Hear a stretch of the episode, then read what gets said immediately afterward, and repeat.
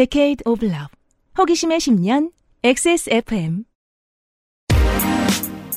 가이실의 유승균 PD입니다. 오늘의 애정클, 벨비클럽장이 미국에서 한반도 평화를 위해 노력하고 있는 사람들을 만나고 왔습니다. 정치 스펙트럼으로 말할 것 같으면 주로 오른쪽 끝을 다녀왔네요. 23년 8월 두 번째 금요일에 그것은 알기 싫답니다.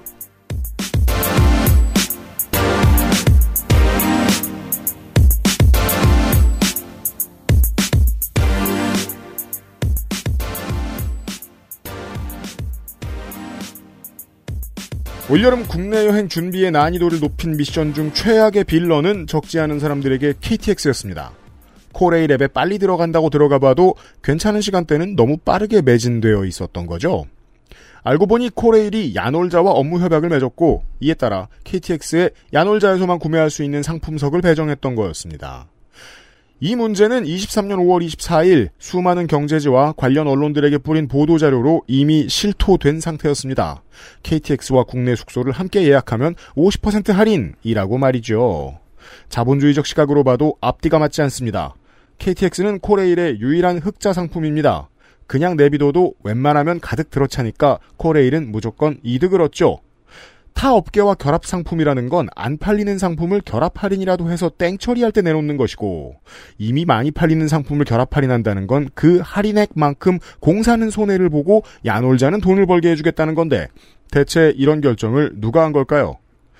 해당 부서의 실무라인부터 간부, 사장 혹은 그 이상의 결재선 혹은 정책에 영향을 미칠 수 있는 인물 이들 중 누군가에게 공식적이지 않은 경제적 이득이 주어진다면 그 사람부터 의심해보면 되겠습니다.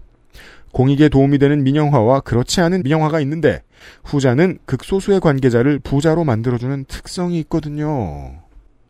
휴가철 끝물에 애증의정치클럽입니다. 애증의정치클럽 멤버들과 함께 있습니다. 반갑습니다. 안녕하세요. 백유빈입니다. 윤세민 에디터도 나와 있습니다. 네, 안녕하십니까. 이 중에 올여름에 저 국내 여행을 가본 건 저밖에 없는데. 어디로 가셨죠? 부산에 야구 보러. 아, 네. 네. 아, 올여름에 여행을 안 간 게 저밖에 없네요. 아, 아직 안 가셨어요? 아, 네. 이상한 거예요. 예년보다 표를 구하기가 상당히 어려워졌고 게다가 어떤 객실은 아예 띄우자마자 텅텅 비어있는 거예요. 브루노마스 같았나? 그래서 카니에 웨스트와 고깃집 가는 친구들이 탔나? 아니 어떻게 된 건가 하고 알아보니 야놀자한테 일부 좌석을 먼저 배정해주기 시작한 거죠. 이상하죠. 제가 아까 말씀드린 대로 잘 팔리는 물건을 왜 결합 할인을 합니까? 공사가 일부러 손해를 막으면서. 우리가 고속버스 탈 때마다 고속버스랑 거기 근처 숙소 할인하면 무조건 그때만 할인해주겠다. 그리고 그 사람한테 먼저 펴주겠다. 그럼 때려 죽이고 싶을걸요? 고속버스는 심지어 텅텅 비어있는데. 그러니까 항상 그냥 가서 예매해도 되는 거잖아요. 그렇죠. 미리 근데 예매할 필요가 없어. 그 외에 우리나라에서 아무리 회원가입 하라 그러면 너무 싫어하는 사람들 있잖아요. 아, 네. 저도 그래요. 뭐 무슨 혜택을 준다 그래도 회원가입은 죽어도 안 하겠다는 그런 부류인 저도 네. KTX 코레일 회원가입을 할 수밖에 없어요. 어 맞아요. 요즘 표 구하기가 어렵거든요. 이상하고 해괴한 결합 할인입니다. 이 비슷한 일은 제가 경고하고 정말 아무 언론도 궁금해하지 않고 지나갔던 서울 수도권 지하철 결합 할인 상품도 마찬가지죠. 안 그래도 어차피 지하철 탈 사람들 차고 넘치는데 왜 갑자기 킥보드랑 결합 할인을 하냐. 킥보드 좋은 일이잖아요. 어느 공무원한테 리베이트가 들어갔느냐. 의심할 수밖에 없습니다. 여름 휴가와 관련된 얘기는 내일 이 시간에 한번 다뤄보도록 하겠고요. 오늘은 영 다른 얘기입니다. 잠시 후에 벨비클럽장 시간입니다. 그것은 알기 싫다는 고전의 재발견, 평산 네처 진경욱, 경기도 김치의 진수, 콕 집어 콕 김치, 대한민국 유로 반값 성리대 29데이즈, 용산의 아는 가게, 컴스테이션에서 도와주고 있습니다. XSFM입니다. 콕 집어 콕. 믿어도 되는 김치를 찾을 땐 콕 집어 콕. 햇서 빙진 김치. 재료부터 공정, 유통까지 안심. 직접 구매한 재료로 만드니까요. 그러니까 김치가 생각날 땐 콕 집어 콕. 다른 제품과 원료를 비교해보세요. 다른 제품과 다려낸 방식을 비교해보세요. 진짜가 만든 진짜. 고전의 재발견 진경옥 평산네이처. 내장 그래픽을 갖춘 안정적인 CPU, GPU의 가장 적절한 메인보드.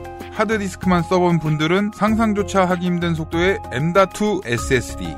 기능성과 디자인을 모두 충족하는 케이스까지 이달의 PC로 빠르게 구매하실 수 있습니다. 010-8279-5568 원하시는 다른 어떤 사양도 대처할 수 있는 컴스테이션에 문의하셔도 좋습니다. 주식회사 컴스테이션. 컴스테이션 후기를 제가 읽어드리죠. 신지땡님. 길어요. 1편. 세 번의 비프음이 들리며 갑자기 부팅이 안 됐습니다. 잘 세보셨군요. 원래 부팅 안 될 때 비프음은 세 번입니다. 그래요? 삑삑삑. 구글링 해보니 VGA 문제라고 해서 4070ti를 질러 교체했는데도 돈 많고 바보. 안 되더라고요. 집에 구형 GTX 460을 옛날에도 부자였어요. 그러니까 기본적으로 계속 바보예요. 이 정도로 쓰는 분인 거죠. 네. 네. 끼워도 동일현상 발생했습니다. 보드 문제인가 싶었으나 확실히 하고 싶어서 직접 들고 컴스테이션에 찾아가 증상을 말씀드렸습니다. 메모리에 먼지가 껴서 그렇다더군요. 바보처럼 그래픽카드에만 집중하고 나머지를 안 본 겁니다. 이때 해결 어떻게 하는 줄 아세요? 안 가보신 분들은 모르시죠? 메모리를 뽑아서 훅 붑니다. 그리고 요즘에도 그러나요? 지우개로 지웠죠? 네. 지우개요? 지우개로 접촉단을 슥슥슥 문질러줍니다. 그리고 부팅될 때 비품은 제가 알기로 90%는 메모리인데 이왕 온 김에 CPU와 보드 업그레이드 하자고 마음먹고 전날 조사한 AMD CPU 4세대와 5세대에 대해 여쭤봤습니다. 친절하게 지금 사용하고 있는 것과 각 세대의 차이를 모니터로 클럭수와 코어를 보여주며 설명해 주시더라고요. 결론은 현재 사용하는 CPU에서 업그레이드에도 게임 속도에 큰 차이가 없다는 거였습니다. 판매에만 마음을 가지신 분이었다면 최신 세대로 업그레이드 하시는 게 좋습니다 라고 하셨겠죠. 감동했습니다. 고민 좀 하다가 코어 수가 많은 4세대 CPU로 교체 4070Ci를 사용하기 위해 파워도 바꿨습니다. 손수 교체 후 메인보드 바이오스 업데이트까지 해주셨습니다. 컴스테이션 AS 대만족입니다. 어쨌든 사고 싶으셔가지고 사긴 샀네요. 파워는 가끔 갈아줘야 되긴 하니까요. 2편 아랫글을 올리고 집에 갔더니 비품이 3번 들리면서 부팅이 안 되는 동일 증상 발생. 유유. 연락드려 문의하니까 이것저것 말씀해 주셨으나 안 되더라고요. 현장에서 봐야겠다고 하시기에 용산에 다시 갔습니다. 컴스테이션에서는 문제없이 잘 됐습니다. 어이없더라고요. 멀티탭 전력 부족이나 모니터 케이블 문제일 수 있다고 안내해 주시더군요. 그리고 지하 가게에서 고전력 멀티탭을 구입할 수 있다고 가르쳐 주셨습니다. 알미늄으로 생긴 거죠. 가는 길을 설명해 주셔도 되는데 길이 복잡하다며 직접 데리고 가주시고 그럼요. 초심자는 100번 설명해도 혼자는 못 찾아갑니다. 선인상가에서는. 레벨업이 한참 돼야죠. 거기서 몬스터 좀 많이 만나고. 네. 네. 제가 30살에 거기서 길 잃고 우는 사람 많이 만났어요. 그나마 지금은 네. 길 잃고 울기만 하잖아요. 유피님 30살 때는 길 잃고 울고 있으면 누가 와서 돈 뺏어갔어요. 그럼요. 그냥 지금은 네. 맨 던전인데 네. 그때는 이제 빌런 많은 던전. 그렇죠. NPC 전투력 높은 던전. 걔네들 되게 경력직이어가지고 네. 어디 숨기는지 다 알고 있거든요. 네. 그래서 누가 안내해 주는지도 도움이 됩니다. 중요합니다. 직접 데리고 가주시고 멀티탭을 골라주시기까지 하셨습니다. 그럼요. 멀티탭 못 골라요. 실력 없으면. 3000W인지 2000W인지 이게 알미늄인지 아닌지 접지단자 어떻게 돼 있는지 누가 알아봐요. 멀티탭이다. 하는 거죠. 그냥. 네. 예쁘다. 멀티탭. 흰색. 나는. 그럼 망해요. 오전에 4070ti 구입했다고 그게 요즘으로 말하면 USB-C 케이블 40W짜리인지 20W짜리인지 60W짜리인지 100W짜리인지 PD인지 퀴차진지 네. 이거 모르고 살아가는 사람들 많잖아요. 저 지금 아무것도 이해 못했어요. 그리고 그거를 힘들여가지고 공부를 해놨잖아요. 네. 그럼 이제는 콘센트도 알아봐야 돼요. 나 건조해서한테 설명할 수 있어요. 저희 지금 파란색 케이블 타이가 묶여있는 건 45W고요. 빨간색 케이블 타이가 묶여있는 건 65W예요. 그래서 빨간색은 맥북 프로를 충전할 수 있고요. 예. 파란색은 작은 기기들을 충전할 수 있죠. 이거 봐요. 모르고 안 돼! 이러고 집어던진다고. 오전에 4070ti 구입했다고 말씀드렸을 때 드라이버 충돌 문제가 있을 수 있으니 이전 거 삭제하고 재설치하라고 안내하셨는데요.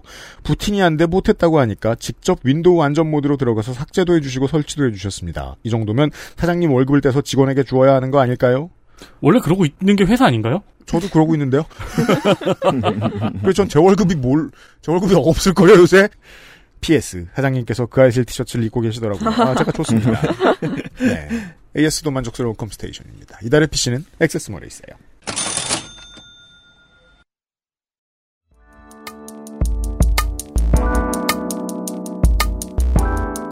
기본에 충실한 뉴스 큐레이션. 애증의 정치 클럽.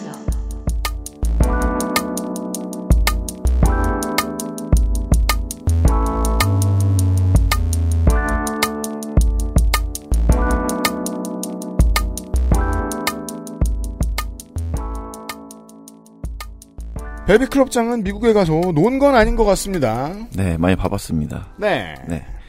네, 그래서, 이제 미국에서 이제 한반도 평화 관련해가지고 활동하는 미국인들을 만나고 왔는데요. 그런 사람들 꽤 많아요. 네, 그렇습니다. 이슈 셋, 벨벳 특종. 한반도 정전협정 70주년과 미국의 정치인들.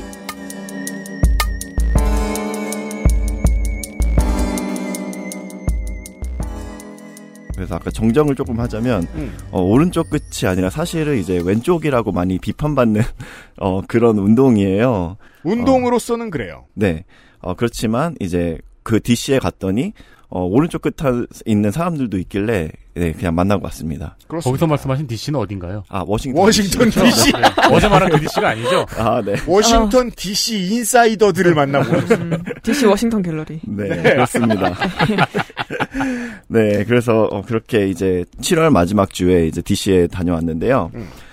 미국인들은 DC라 그러는구나. 아, 그럼 제가 워싱턴 DC라고 해야겠네요? 아니, 보통은 네. 우리나라 사람들은 워싱턴이라고 그렇죠. 하겠죠. 왜냐하면 네. 워싱턴 주와 구분해야 하기 때문에라도 시애틀이 있는 네. DC라고 부르죠. 하는구나. 그렇습니다. 네, 워싱턴 DC에 다녀왔습니다. 왜 그 외화나 시트콤 같은 거 보면은 네. 뉴욕을 그냥 시티라고 하잖아요. 맞아요. 되게 있어 보이잖아요, 그거. 그러니까 예를 들어 한국에 이미 세종도라는 게 있었으면 세종시는 특별시. 자치시 뭐 이렇게 불렀을 거라는 겁니다. 네. 아, 대구도 동성로 그냥 시내라고 불러요?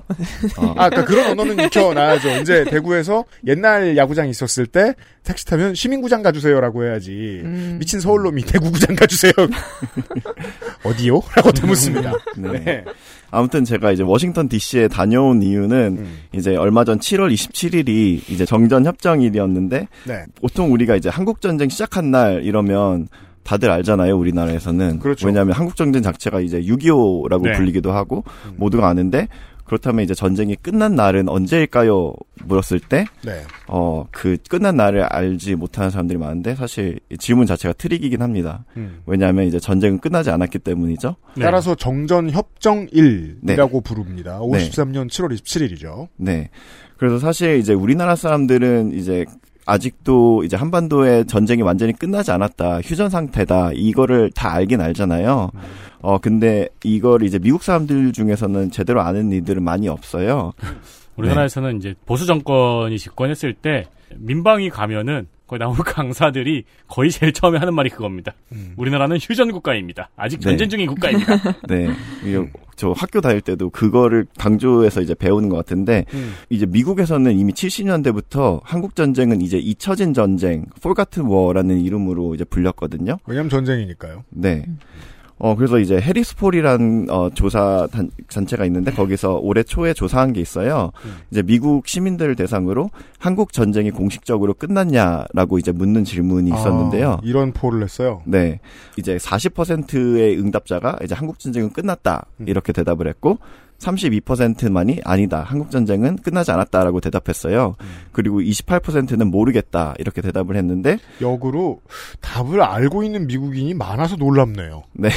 그렇죠. 이제 32%도 어떻게 보면 이제 격려할 만한 수치일 수도 있는데 이렇듯 이제 미국에서 오답이 이제 정답보다 많았어요. 그래서 제대로 이제 한국 전쟁이 공식적으로 끝났냐고 물었을 때 아는 미국인은 이제 32%에 불과를 했는데요. 사실 이러한 인식은 이제 바이든 대통령한테마저도 이제 이전에 보였었어요. 네, 워딩 실수가 있었습니다. 네, 워딩 실수인데 사실 이제 저만 그렇게 크게 느껴졌고 아무도 이제 신경을 안 쓰고 넘어간 워딩 실수이긴 하지만 이제 2021년 4월에 이제 아프가니스탄 미군 철수를 발표하면서 이렇게 얘기를 했어요. It's time to end America's longest war. 그러니까 미국의 가장 오래된 전쟁을 끝날 때가 왔다. 그러니까 그래서 철수했는데 안 네. 끝났어요. 네. 그렇죠. 그것도 있고 네. 문장이 앞뒤가 다 틀렸네요. 네. 그렇습니다. 하나둘까지. 네. 네. 근데 그쵸. 이거 자체가 어폐가 있는 게 사실 이츠와 타임 사이에 낫을 붙이면 옳은 문장이 됩니다. 네. 미국이 치르고 있는 전쟁 중에 가장 오래된 전쟁은 이제 한국 전쟁이죠. 한국 전쟁에서 이제 치열하게 싸운 이제 중국이 있잖아요. 중국과는 이제 25년 뒤에 수교를 맺었어요. 미국은 중국과 이제 25년 뒤에 수교를 맺고 베트남과도 이제 미국은 9년 동안 전쟁을 치렀어요. 그런데도 이제 22년 후에 수교를 맺죠. 네. 일단 베트남정은 뭐 진 걸로 결판이 났기 때문에. 네. 네. 네, 근데 이러한 측면에서 봤을 때 여전히 이제 북한과의 이제 매듭이 지어지지 않았다. 네, 이제 70년 정전한 지 이제 70년이 지났는데도 아직까지도 이제 다른 어떻게 보면 적국이라고 하는 나라들 간의 수교를 다 맺은 상태인데 북한과 아직 매듭이 지어지지 않았다는 것은 어떻게 보면 되게 특이한 일인 거예요. 그렇죠. 우리랑 북한 빼곤 다 사이 좋죠. 네. 그러니까 이 사안의 심각성과 국제사회가 관심을 가지고 있는 이유의 근간이 여기에 있습니다. 미국이 베트남하고 그랬듯 중국하고 그랬듯 수교의 문을 열었으면 한반도의 상황은 영 달랐거든요. 네. 근데 베트남하고 했는데 왜 안 돼? 혹은 분쟁지역, 예멘하고는 했는데 왜 안 돼? 팔레스타인에도 온정주의적인 손길을 내밀었으면서 왜 북한은 안 돼? 라는 질문이 여전히 통할 수 있는 거란 말이에요. 그러니까 북한만 여전히 특이한 시선으로 바라보고 있다. 이런 태도에서 나타나는 거죠. 한국전쟁은 아시다시피 53년 7월 27일 정전협정으로 인해서 휴전상태에 돌입을 했어요. 그 상태가 지금까지 지속이 되어오고 있고 그리고 이제 지난 7월 27일은 정전 70주년을 맞는 기념일이었던 거예요. 끝나지 않은 전쟁으로 인해서 분단 비용이라고도 얘기를 하죠. 그로 인해서 정말 우리가 얻고 있는 피해는 여전히 막심한데 어느새 이제 저희는 되게 거기에 묻어지는 상태이고 네, 거기에 대해서 자세히 생각을 해보지 않죠. 근데 사실 깊이 생각해보면 정말 이렇게 오래 지속된 전쟁 상태가 우리의 일상에 얼마나 영향을 미치는지 그거를 알 수는 있어요. 미국의 전반적인 인식은 이러할지라도 그동안 한반도 평화를 위해서 활동하던 미국인들이 존재해 왔어요. 저 또한 이제 미국에 있으면서 이제 코리아 피스 나우라는 풀뿌리 네트워크가 있는데 거기서 이제 벌이는 이제 한반도 평화 운동에 동참을 해왔는데 네. 예, 주로 하는 활동이 뭐냐면 각 지역에 있는 하원의원이나 상원의원들과 소통을 하면서 미국에서 이제 한반도 평화와 관련된 이런 결의안이라 법안들이 통과될 수 있도록 이들을 설득하는 그런 풀뿌리 운동을 하는 것이 이제 주된 목적 중에 하나고요. 저희는 그래서 이제 제가 있던 곳이 애틀란타고 조지아 주였으니까 조지아 지역을 담당했는데 당시 저랑 이제 코디어네이터 역할을 함께 하던 분이 있었거든요. 그 활동가는 이제 한인이 아니었어요. 흑인 활동가였는데 함께 협력하는 단체 자체가 이제 조지아원드라는 단체였어요. WAND. 네, 조지아원드. 이거는 이제 여성 그리고 환경, 사회정의 이슈에 관련해 입법 활동을 벌여오는 단체였는데 그 한반도 평화운동 취지에도 공감해서 이제 열심히 같이 활동을 했어요. 그러니까 보통 우리가 한반도 평화운동 하면 이제 한인들이 주도할 것이 있고 다 한인들만 할 것이라고 이제 생각할 수가 있는데 네. 그게 아니라 정말 어떻게 보면 이 코리아 피스 나우라는 풀뿌리 운동은 굉장히 미국인들도 많이 참여하는 그런 운동이에요. 그래서 이제 이번 정전 70주년을 맞아서 이러한 한반도 평화 활동가들 약 500여 명이 한반도 평화 행동, 그러니까 코리아 피스 액션이라는 행사를 위해서 모였습니다. 그래서 이 행사의 주 목적은 현재 미국 하원에 계류 중인 한반도 평화 법안이 있어요. 이제 Peace on the Korean Peninsula Act라고 이제 HR 1369라는 번호를 받은 법안인데 여기에 대한 지지를 결집하는 것이 주 목적이었고요. 이 법안은 인도적 차원에서 북한 여행 금지 조치 해제 및 평화 협정을 촉구하고 있는 법안이에요. 미국인들에 대해서 이제 북한 여행 금지 조치가 현재 발행되고 있는 상태인데 네. 이거는 이제 오토 웜비어 그렇죠. 아마 기억하실 수 있는데 이 2017년에 오토 웜비어라는 이제 미국인 투어리스트가 북한에서 갑자기 식물인간이 돼 가지고 미국에 돌아와서 억류가 1년 넘게 돼 있었죠. 네, 그 정도. 네, 아마 그 원래 이제 북한에 가가지고 무슨 선전물을 이제 훔치려고 하다가 네. 이제 잡혀가지고 깜깜 무소식이었는데 갑자기 미국에 돌아왔는데 식물인간이 돼서 돌아온 거예요. 그래서 2017년 그 오토 웜비어가 결국 사망을 하게 되고 그 이후에 미국은 미국인에 대해서 이제 북한 여행 금지 조치를 내렸습니다. 네. 그것이 현재까지 이어지고 있는데 거기에 대해서 이제 조치 인도적인 차원에서 이제 조치를 해제하라 이런 어떤 취지도 담긴 법안이에요. 그래서 이 한반도 평화 행동은 3일 동안 다양한 행사를 했어요. 이제 기자회견을 하면서 그리고 백악관 앞에서 이제 집회를 하고 행진을 하면서 그리고 또 학술회도 벌이면서 다양한 행사를 했는데 저는 이 행사가 굉장히 뜻깊게 느껴졌던 것은 이제 구성원들 자체가 굉장히 다채로웠 있기 때문이에요. 아니 네. 한반도 평화 행동인데 그렇게 많은 다채로운 사람들의 관심을 네. 가지나 보네요. 그러니까 아까 네. 말씀하신 WAND, WAND도 여성 단체 조직이잖아요. 네, 맞아요. 예. 여성 단체고 여성의 관점에서 비핵 활동 운동도 하고 환경 운동도 하고 뭐 정의 활동도 하고 이런 단체인데 이제 한반도 평화라는 이제 취지에 공감을 해서 같이 움직였던 거거든요. 그래서 이 행사에는 이제 미국의 정치인들을 비롯해서 그동안 평화 공공 외교를 펼쳐온 한인 유권자 단체들도 있고요. 북한의 인도적 지원 활동을 펼쳐온 단체, 아니면 여성 평화운동 단체나, 아니면 미국의 참전연사 단체도 있었어요. 그리고 이제 반전 단체, 네. 그리고 종교 단체 등, 정말 실로 다양한 사람들이 참여를 했는데, 말 그대로 다세대, 그리고 다인종, 다 분야의 활동가들이 한 자리에 모였습니다. 그래서 이거 자체가 어떻게 보면 미국에서 한반도 평화 운동을 하면서 그동안 보기 어려웠던 광경이에요. 한국에서도 본 적이 없는 광경이에요. 네, 네. 맞습니다. 네. 그래서 그런 질문이 드실 것 같아요. 아니, 한국인도 아닌 미국의 정치인 및 활동가들은 왜 한반도 평화에 관심을 갖고 이 운동에 동참하는 걸까? 간첩이기 때문이죠.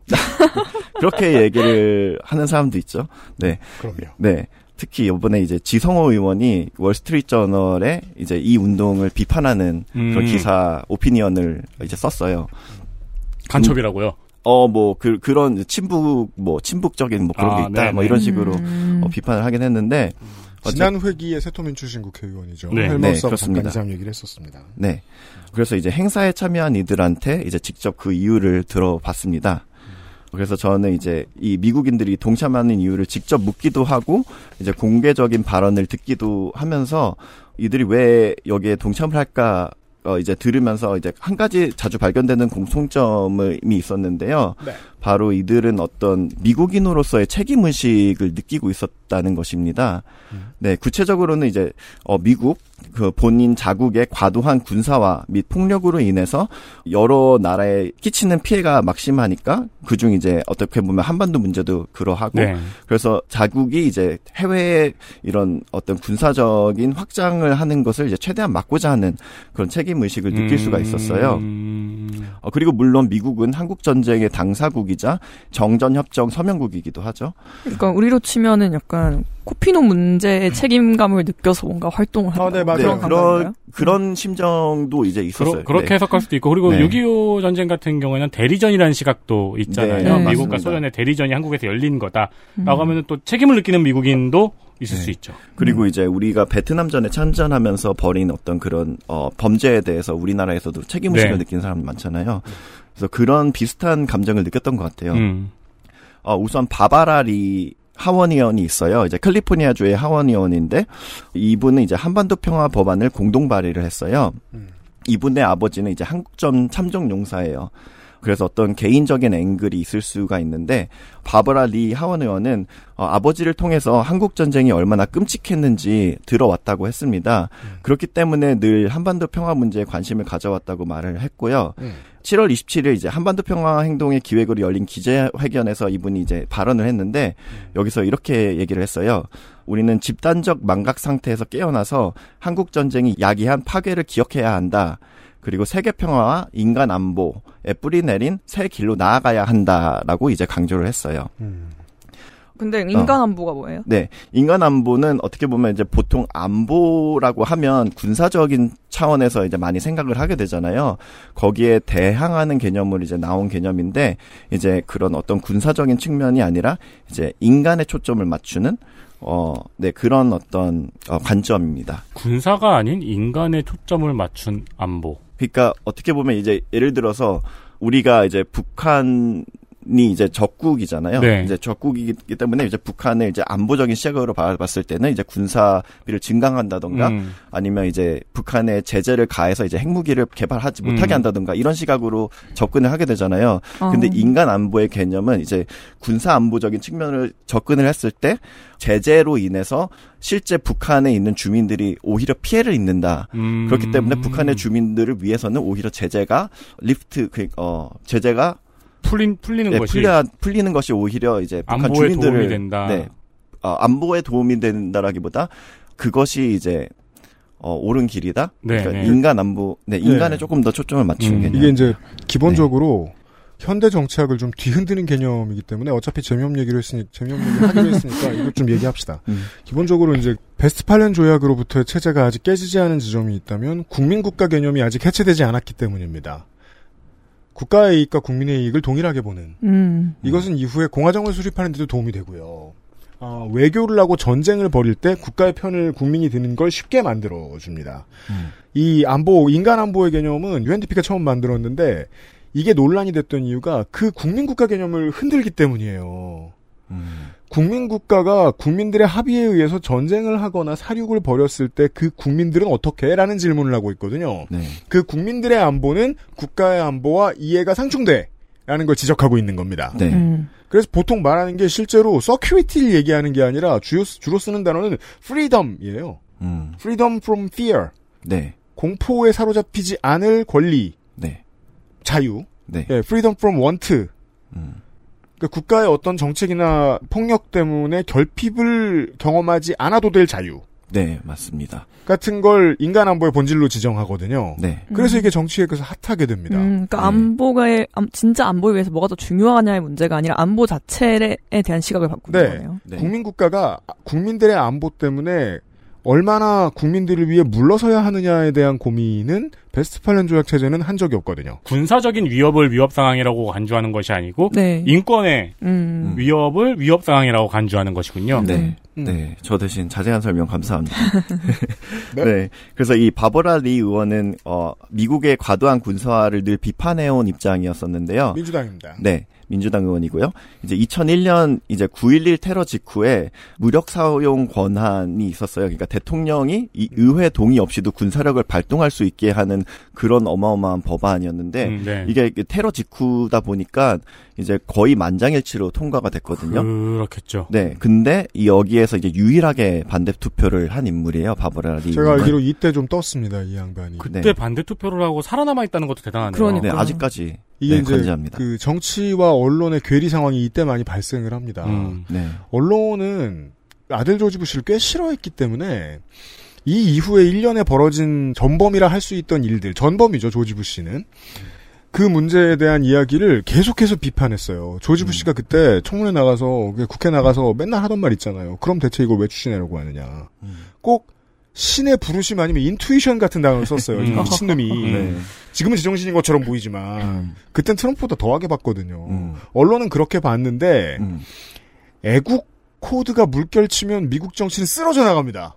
그걸 보여줬던 상황이죠. 바버라 리만 반기를 들었습니다. 아까도 네. 놀란 게 오토 웜비어 네. 사망 사건 때 전 미국이 얼마나 분노를 했습니까? 네. 그 아버님도 그 부모도 굉장히 많은 곳에서 발언을 했고. 네. 근데 지금 벌써 여행 금지를 해지시키자는 주장을 할 수가 있을까라는 생각에 내심 놀랐거든요. 그렇죠. 그러니까 어떻게 보면 이제 이게 이따가도 좀 더 얘기를 하겠지만 이제 주류에서 이제 환영받는 그런 입장은 아니긴 해요. 네. 민주당 내에서도. 그렇죠. 민주당 네. 내에서도 이제 그 공동 발의한 의원들은 좀 있는데 이제 주류 의견은 아니라고 볼 수 있죠. 한국 와서 네. 활동했으면 바로 세무조사예요.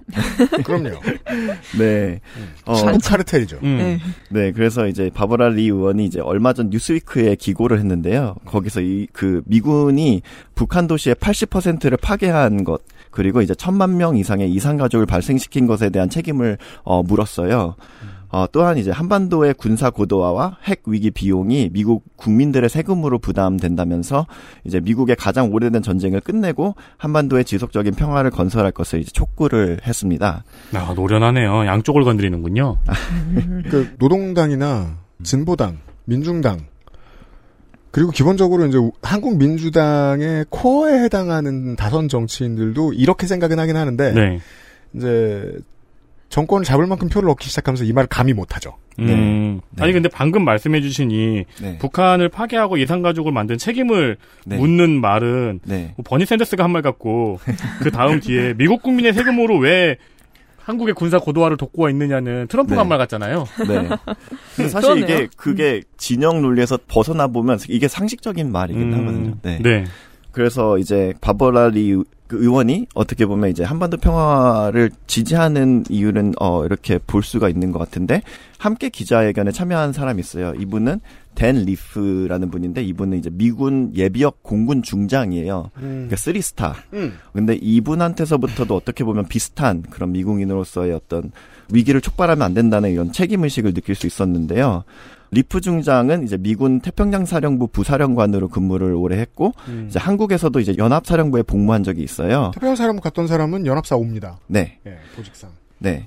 그래서 이제 실제 이분은 이제 전투기 조종사거든요. 그래서 네. 이제 핵 공격 수행 훈련을 직접 받은 사람이에요. 그래서 정말 핵 그 관련 어떤 전략에 대해서 정말 가장 본인이 잘 아는 사람이고 떨어뜨릴 수 있는 사람. 네, 그렇죠. 한반도에 얼마나 과도한 군사력이 포화되어 있는지 그리고 그것이 얼마나 정말 위험한지에 대해서 정말 경험으로 알고 있는 사람이에요. 그래서 이 사람은 이제 자칫 실수 하나로 북한과의 핵 전쟁에 돌입할 수 있는 위험 앞에 서 있다. 우리는 그걸 트럼프 때 경험했죠. 네, 예, 크고 아름다운 빨간 버튼을 네, 자랑하는 가지고. 네. 네. 그렇죠. 그래서 이제 이 위기를 근본적으로 전환하기 위해서는 이제 평화협정을 추진하는 것이 답이라고 얘기를 했어요. 한국 정부는 원하지 않으며 네. 이 사람을 사찰할 것입니다. 이미 뭐 국정원에서 하고 있을 수도 있습니다. 네. 그래도 3스타인데, 미군 3스타 미군 출신인데. 카르텔이죠. 네. 근데 지금도 현역으로 하면서. 아니요. 예비역이니까. 예비역이니까. 네. 예비역이니까 아마 이런 활동도 할 수 있겠죠. 현역이면은 이런 정치적 활동을 미국도 못 하겠죠? 안 되죠. 거기까지, 네. 미국은 국방과 관련된 의견을 그나마 낼 수 있는 사람, 국회를 빼면 장관밖에 없는데, 장관은 문민이죠, 언제나. 네. 군인이 납불되면 큰일 납니다. XSFM입니다.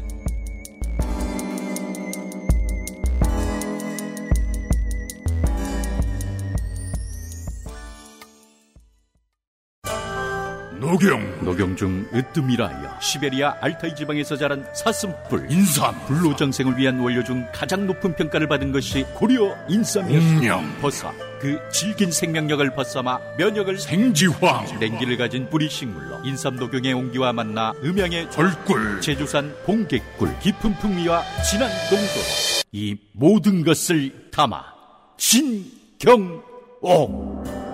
평산 네처. 아직도 생리대 유목민?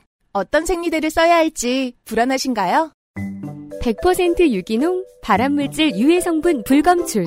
어떠한 피부에도 자극 없이 안전하게. 무화학 수압 가공. 100% 국내 생산. 믿을 수 있는 생리대. 소중한 사람들, 소중한 당신에겐 29데이즈. 유기농 리얼 코튼 울트라 슬림.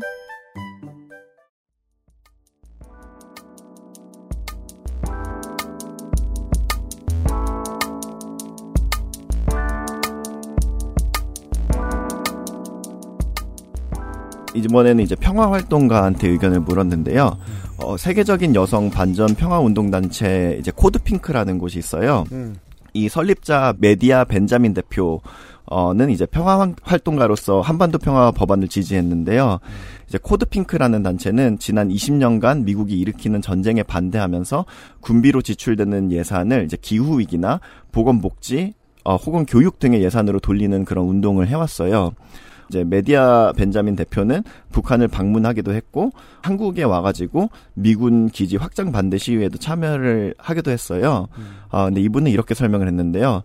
이제 한반도 분단은 미국의 군비 증강을 불러일으키며 기후 위기로 인류의 생존이 걸려 있는 현재 같은 상황 속에서 군산업체의 배만 불린다. 그렇기 때문에 결국 이 한반도 분단의 문제는 한국인뿐만 아니라 나와 자녀들 그리고 손자 손녀들에게도 영향을 미치는 이슈라고 생각한다.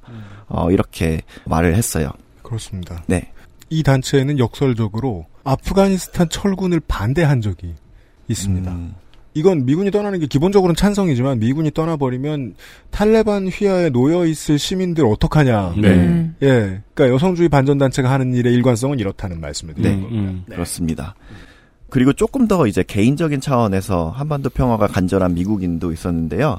한국전 포로 및 행방불명자 유가족 협의회의 그 릭 다운스 대표가 그러했습니다. 7월 28일에는 이제 학술회의가 열렸는데 여기서 그는 발언을 했는데요. 그는 한국 전쟁에서 전사한 그의 아버지의 유해를 아직까지 찾지 못하고 있다 하면서 이제 눈물 흘리면서 본인의 이야기를 했어요. 네, 그러니까 정권에 따라서 우리나라가 유해 발굴단을 잘 운영할 때가 있고 그렇지 않을 때가 있는데 지금은 그렇지 않을 때라서 말이에요. 있어요. 네. 예, 네. 하구에도 계속 나오거든요. 네. 근데 이제 그 아버지의, 이분의 아버지의 유해는 이제 북한에 있거든요. 네. 그래서 이제 2차 세계대전 참전 용사였어요. 이분의 아버지가. 그래서 이제 다시 미국으로 돌아와서 새 직장에서 이 일을 막 시작하려고 했는데 그 찰나에 이제 예비군으로 다시 소환이 된 거예요. 그래서 한국 전쟁에 참전을 하게 됐고 10개월 후에 이제 연락 두절이 됐다고 합니다. 2차 대전에서도 살아남으셨는데. 네, 그렇습니다. 릭 다운스 대표는 그래도 이제 2016년에 평양을 방문해 가지고 그의 아버지의 유해가 있을 만한 곳을 이제 비행했다고 해요. 그래서 북한 측과도 이제 협상을 대고 있었는데 당시 이제 오바마 정부가 불허를 해가지고 제대로 된 발굴은 이루어지지 못했다고 하고요. 정보가 되게 상세하게 있다고 해요. 그래서 북한 영토 내에 현재 아마 그 북한 지역에 있는 이제 미군 유해는 한 5,200구 발굴되지 않은 네. 유해가 그 정도로 이제 추산이 되는데 굉장히 상세하게 정보가 다 있다고 해요. 근데 그럼에도 불구하고 유해 발굴 작업을 못하는 게 더 그게 더 마음을 아프게 한다고. 그러니까 미국 말로 하면 네. 이제 VOW라고 하죠. 참전 용사. 네. 참전 용사들에 대한 보훈을 어느 나라보다 잘하는 나라인데 미국은 네. 네. 한국도 요새 그거 흉내내려고 열심히 하고 있고 이번 정전 70주년 관련 홈페이지 보면 원래부터 되게 잘하는 나라인 것처럼 쭉 해놨습니다. 네. 근데 그런 나라가 참전 용사의 유해를 발굴해 오면 평화협정을 해야 되네요. 네. 이분의 주장은 일관성이 있네요. 네, 그렇습니다. 아, 70년 동안 아버지 유해 찾으려고 뭔가를 일을 하고 있다는 거는 진짜 그렇게 되나 봐요. 네. 네. 발굴 어떤 마을까요? 어디 있는지 안다는 거 아니에요, 또. 네. 네. 그러니까 발굴만 빼고 70년 동안 모든 걸 다 해본 거죠. 뭐 작전 기록을 네. 대조해 보면서 네. 어디서부터 어디서 이 부대가 작전에 실패했는지까지 봐가지고. 네. 그리고 이분은 되게 정확하게 말하더라고요. 그러니까 사실 아직까지 발굴이 못 된 거는 사실 미국 정부의 책임이 가장 크다. 네, 이렇게 얘기를 해요. 그래서 이제 본인의 아버지의 유해를 찾기 위해서는 우선 정부 간의 소통이 필요하다고 그렇게 강조를 했어요. 미국 정부가 이제 협상을 하려면은 북한에 뭔가를 줘야 될 테니까. 네. 네. 그게 하기 싫었던 게 크다라고 해석을 하시나 보네요. 네. 그리고 사실 지금 어떻게 보면 트럼프 때가 굉장히 어떤 특이한 케이스이긴 했었지만 네. 현재 바이든 정부의 기조도 어떻게 보면 이제 북한의 완전한 핵포기 없이는 뭐 대화가 불가능하다는 게 어떻게 보면 그냥 깔려 있는 기조니까요. 네. 그래서 이처럼 정말 다양한 활동가들이 한 목소리를 이제 북한과의 종전 선언 및 평화 협정을 지지하고는 있지만 사실 이번 회기에서도 이 한반도 평화 법안 이것이 통과될 가능성은 굉장히 낮습니다. 바이든이 당선될 때부터 우린 이걸 알고 있었습니다. 네, 그렇습니다. 왜냐하면 현 미국 정부의 대북 정책 기조 자체가 굉장히 좀 냉담하기 때문인데요. 네. 그래서 이제 데니얼 크리튼 브링크 국무부 동아태 차관보 이분은 이렇게 얘기를 했어요. 솔직히 말해서 평화협정보다는 당장의 문제에 집중해야 한다고 생각한다. 관심 없다. 네. 당장의 위협은 점점 더 위험해지는 북한의 미사일 및 핵 프로그램과 전례 없는 횟수의 미사일 발사. 라고 이제 얘기를 했어요. 나 미국 방산업체랑 친하다. 네. 라고 그가 한 말은 아닙니다. 네. 이분도 나오셨나요? 이 자리에? 아니요. 이분은 안 나왔습니다. 근데 한반도 평화 법안을 발의한 이제 그 브래드 셔먼이 이분한테 질문했을 때 그 거기서 나온 대답이에요. 네. 트럼프는 이제 자기가 대통령이 다시 된다면 이제 김정은과 다시 친구가 될 거다. 막 이런 어떤 그 본인의 소셜에 그렇게 얘기를 하긴 했는데 지금도 친구는 할 수 있지 않을까요? 그 트럼프가 당선이 됐을 때 보통 우파들이 눈물 짓는 사람들이 꽤 있습니다. 기존의 우파 엘리트들이 일단 웃는 건 총기협회밖에 없고 군산복합체와 방산업체들이 트럼프를 싫어하죠. 네. 이런 표현을 쓰더군요. 이제 기록 같은 거 찾아보면 북한을 이제 전략적으로 냉전의 찌꺼기라고 부릅니다. 냉전이 없어졌지만 냉전 한 조각을 남겨놔야 방산업체가 살아남을 수 있으니까. 네. 이렇게 많은 전략적 물자는 무슨 돈으로 누가 만들어서 팔았나. 네. 그들이 의회 행사하는 로비력만큼 민주당과 공화당을 지배하고 있고 그렇다면 북한은 영원히 개혁개방을 할 수 없다가 되는 거란 말이에요. 이게 네. 일반적인 워싱턴 DC의 시각. 네.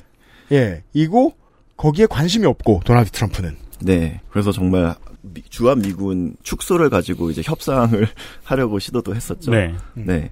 한반도 평화 법안이 되게 실제적으로 이제 통과될 가능성은 낮긴 하지만 저는 그럼에도 불구하고 저는 이제 한반도 평화 법안이 의회에 발의된 것 자체가 굉장히 상징적이고 그러네요. 네.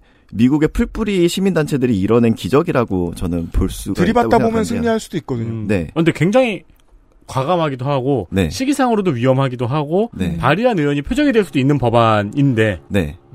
그렇습니다. 그래서 이제 이번에 워싱턴 DC에 모인 단체들은 그동안 오랫동안 이제 한반도 평화 법안이 미국 의회에서 상정되고 통과될 수 있도록 미 전 지역구에서 풀뿌리 로비 활동을 하면서 연대해 왔는데요. 그 결과 이제 하노이 회담이 결렬되던 시기였죠. 이제 2019년 2월. 그 당시 이제 민주당 로칸나 하원 의원을 통해서 한국전 종전 촉구 결의안이 발의되어서 이제 51명의 공동 발의를 이끌어냈어요. 결국 이제 회기가 이제 종료되면서 이제 폐기되긴 했지만 네. 하지만 그 불씨는 이제 살아남아 가지고 2021년 5월에는 이제 브래드 셔먼 의원 네, 아까 언급했던 그 브래드 셔먼 의원에 의해서 한반도 평화 법안이 이제 발의가 됐어요. 그래서 이 회기에서는 이제 45명의 공동 발의자가 이제 나왔었는데요. 아, 5명이나 얻어냈어요. 네. 하지만 이것 또한 이제 회기 안에 이제 상정이 못 돼서 폐기가 됐는데. 자동 폐기. 네. 근데 올해 3월에 다시 이제 셔먼 의원에 의해서 재발의가 됐어요. 현재 발의된 이제 한반도 평화 법안은 현재까지 33명의 공동 발의자가 모였는데요. 사실 셔먼 의원이 한반도 평화 법안을 대표 발의하기까지는 그와 꾸준히 소통하면서 설득한 미주 민주 참여 포럼이라고 있어요. KPEC.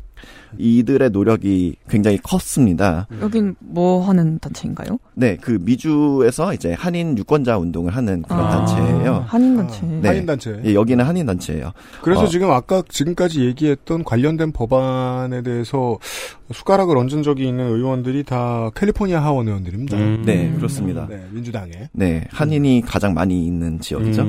한인들 네. 노력이 어느 정도 통했다고 볼 수 있습니다. 한인들이 또 이 법안을 특히 미국에 있는 한인들이 이 법안을 지지한다는 것도 저는 신기한데요. 그러니까 자꾸 그 이미 네. 1.5세대들이 정서적으로 낡았다고 뭐라고 하는데 그 사람들 덕 보고 있잖아요. 지금 정치적으로 우리가. 네. 이런 것도 알아야 됩니다. 그렇습니다. 네.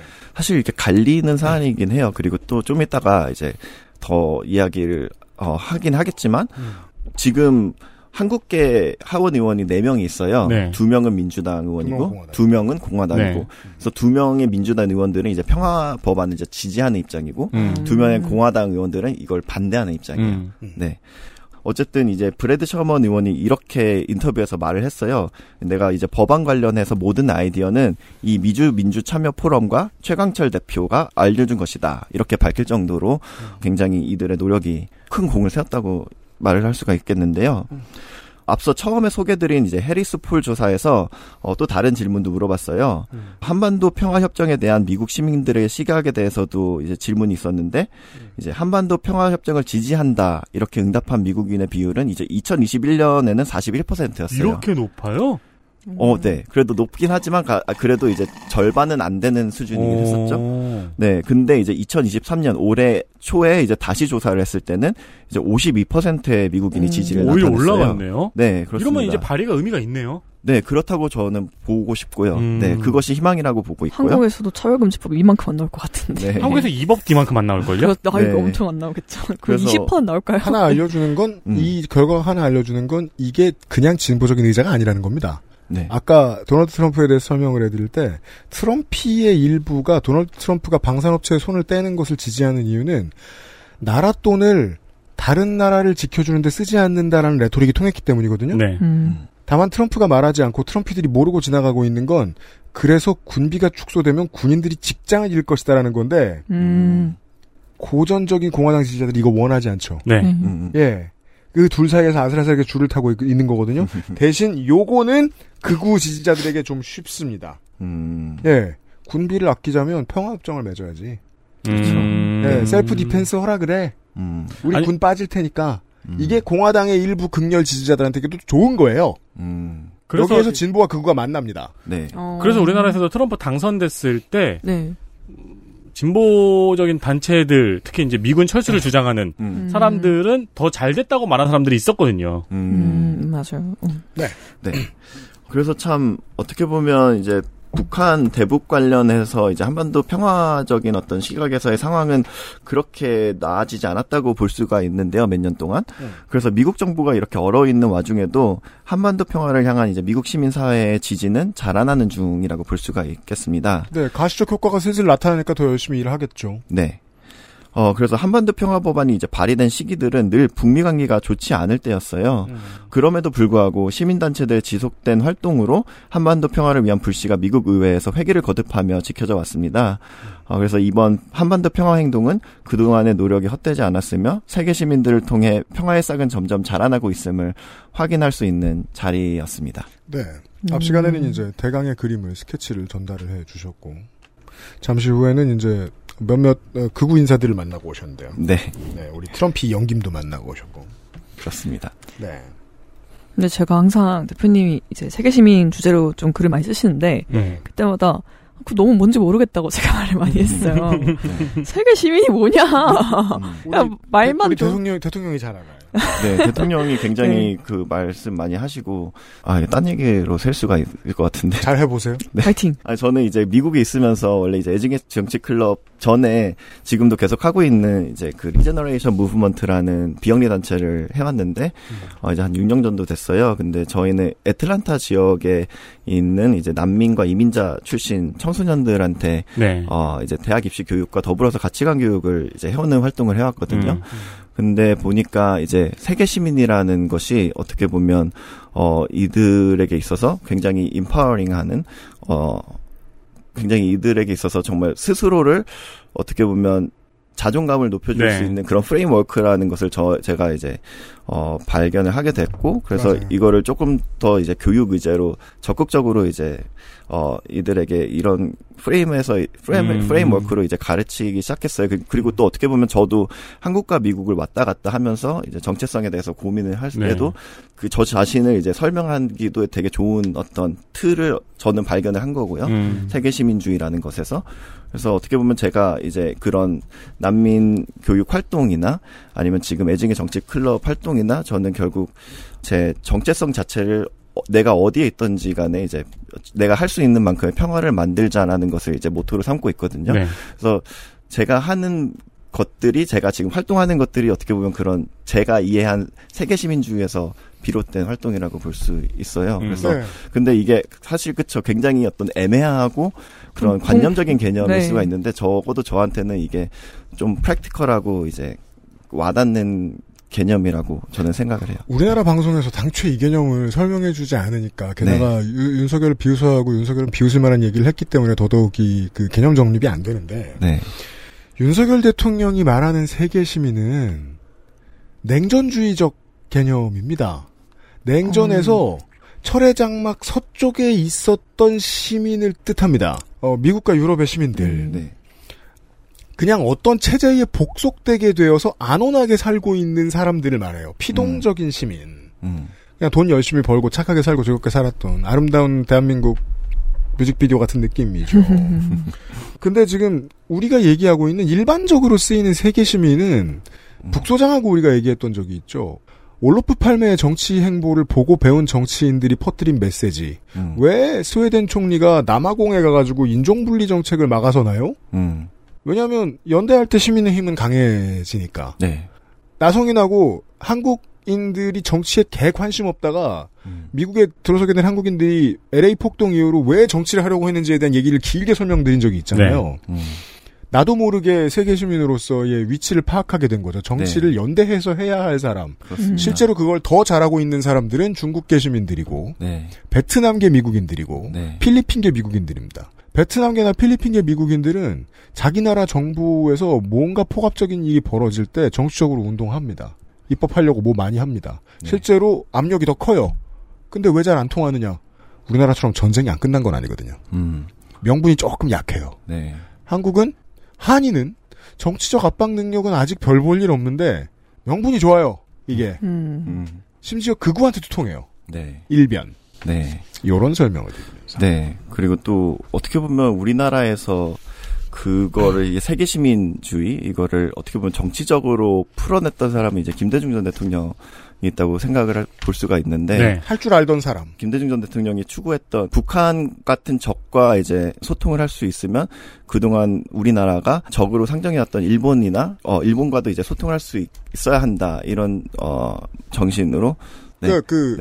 노벨상이 굳이 이제 별 고민 없이 이제 DJ를 선택할 수 있었던 이유가 그런 거거든요. 그 당시에 국제사회에 줬던 임팩트가 무엇이었는가 햇볕 정책이. 네. 네. 일단 글라스노스트 페레스트로이카의 시대잖아요. 네. 러시아가 개혁개방을 선택한 소련이 개혁개방을 선택한 시대라서 러시아의 선택으로 인해서 철회장막이 무너졌는데 실제로 무너지지 않은 철회장막을 서방이 개입해서 자의적으로 무너뜨리는 행동의 선봉의 햇볕 정책이 있었어요. 그리고 그건 장기적인 전 세계의 군축을 의미했고 네. 러시아가 미국과 직접 논의를 통해서 핵 확산을 억제하기로 하는데에도 DJ의 정책은 군부를 때웁니다. 그러니까 이런 다양한 의미가 있었기 때문에 노벨상이 그리로 갔던 거예요. 네. 지금 한국의 보수는 이게 동네 바보짓인 것처럼 취급하려고 하지만 국제정치에 끼어든다는 건 이런 의미를 가집니다. 네, 네 DJ 말씀하시길래 여튼 네. 자 광고하고 돌아와서 극우 양반들을 본격적으로 만나보겠습니다. XSFM입니다.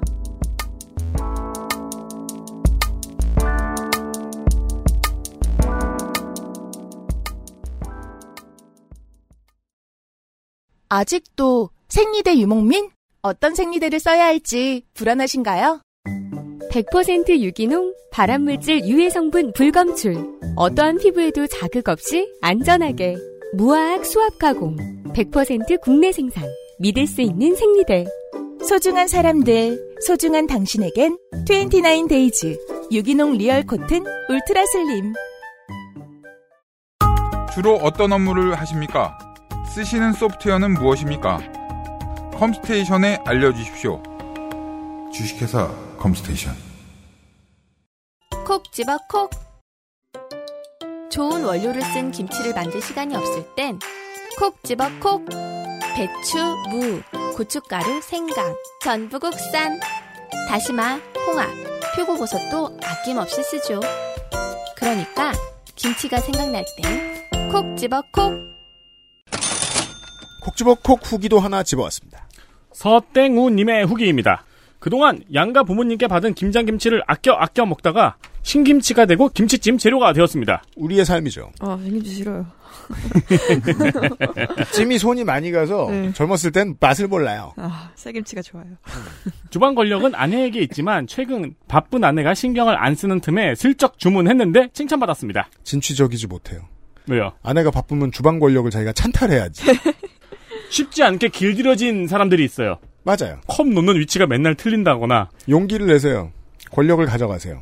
권력을 가져가시려면 직접 김치찜을 하셔야죠. 했는데 네. 오므라이스가 된다거나. 네? 아, 원래 인생은 에러 앤 트라이얼이에요. 자꾸 해봐야 돼요. 김치찜 한 3번 실패해봐야 돼요. 그게 반복되면은 이제 권력이 없는 사람이 주방 근처를 서성이는 것도 권력자는 짜증을 내거든요. 네, 그렇죠. 아, 그렇죠. 다음번에는 다른 김치도 도전해볼 예정입니다. 사세요. 맛있는 김치 만들어주셔서 감사합니다. 서태원님께 액세스몰에서 무언가 선물을 드렸습니다. 현찰에 가까운 파워를 가지고 있는 무언가를 드렸습니다. 양질의 재료 산지 구매해서 직접 구매하여 저온 창고 보관을 통해 신선도를 유지했습니다. 햇삽 인증 업체로서 체계적이고 효율적인 관리로 최상의 위생 환경을 가지고 있습니다. 김치가 생각날 땐 콕 집어 콕 김치를 기억해 주세요. 굳이 제가 건조해서한테 아는 척할 필요가 없는 게 저도 사실 아직도 신김치 별로 안 좋아해요. 저도 김치찜 별로 안 좋아해요. 아, 저는 네. 김치찜이나 신김치 익은 건 좋아하는데 네. 신김치를 싫어해요. 김치만 먹는 거요? 네네. 네. 저도 저 김밥 헤이븐의 땡협 김치 좋아해요. 생생한 안 익은 김치 좋아하고 잘 익은 김치 좋아하고 네. 저는 집에서 얘가 조금만 익었다 싶으면 바로 냄비예요. 아 네. 저도요. 저 같은 분들 네. 1kg 단위로 구매하시면 되겠습니다. 그렇습니다. 벨비클럽장 나와주세요. 네.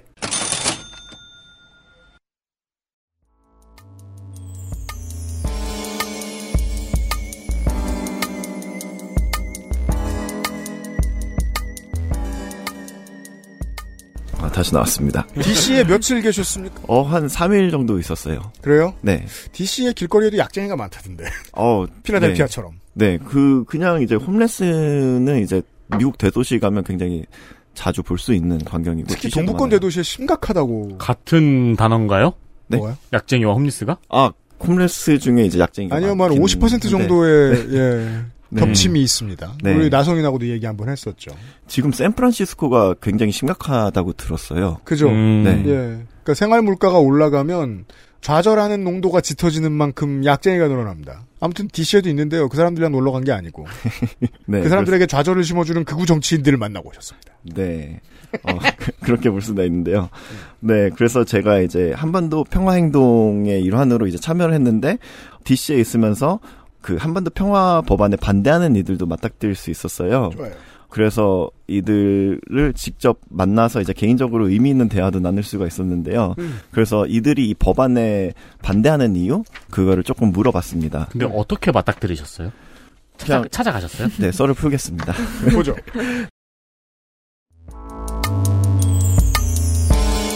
이슈 내에 벨비 특종 극우 한반도 평화운동가를 만나다.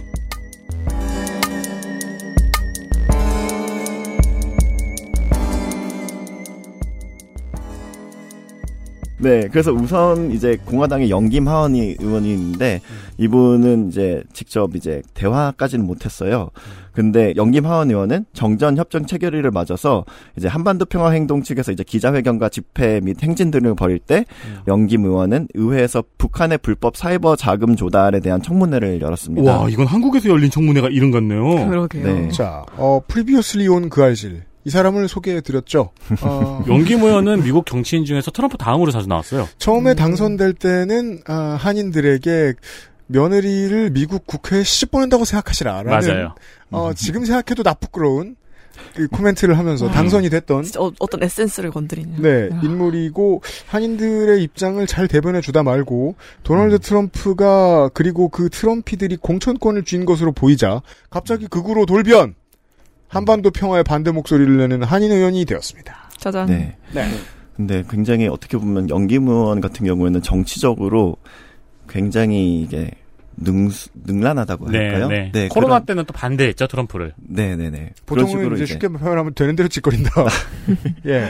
네. 그래서 이제 같은 한인 의원이 이제 미셸 스틸 팍 의원이랑은 조금 또 결이 달라요. 네. 네. 미셸 팍은 이제 완전히 이제 트럼프. 그죠. 네. 그런 쪽이고. 차라리 지조 있는. 네.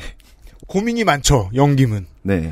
트럼프한테 잘못 보이면 공천을 못 받을 것 같은데. 네. 그렇다고 확 넘어가자니 다음번에 당선이 안 될 것 같고. 그렇죠. 네. 네. 그래서 이제 영김 의원은 또 이제 한국의 그런 어떤 보수 정치인들과도 굉장히 친밀합니다. 그렇습니다. 네. 그래서 영김 의원은 이제 한반도 평화 법안에 늘 비판적이었는데요.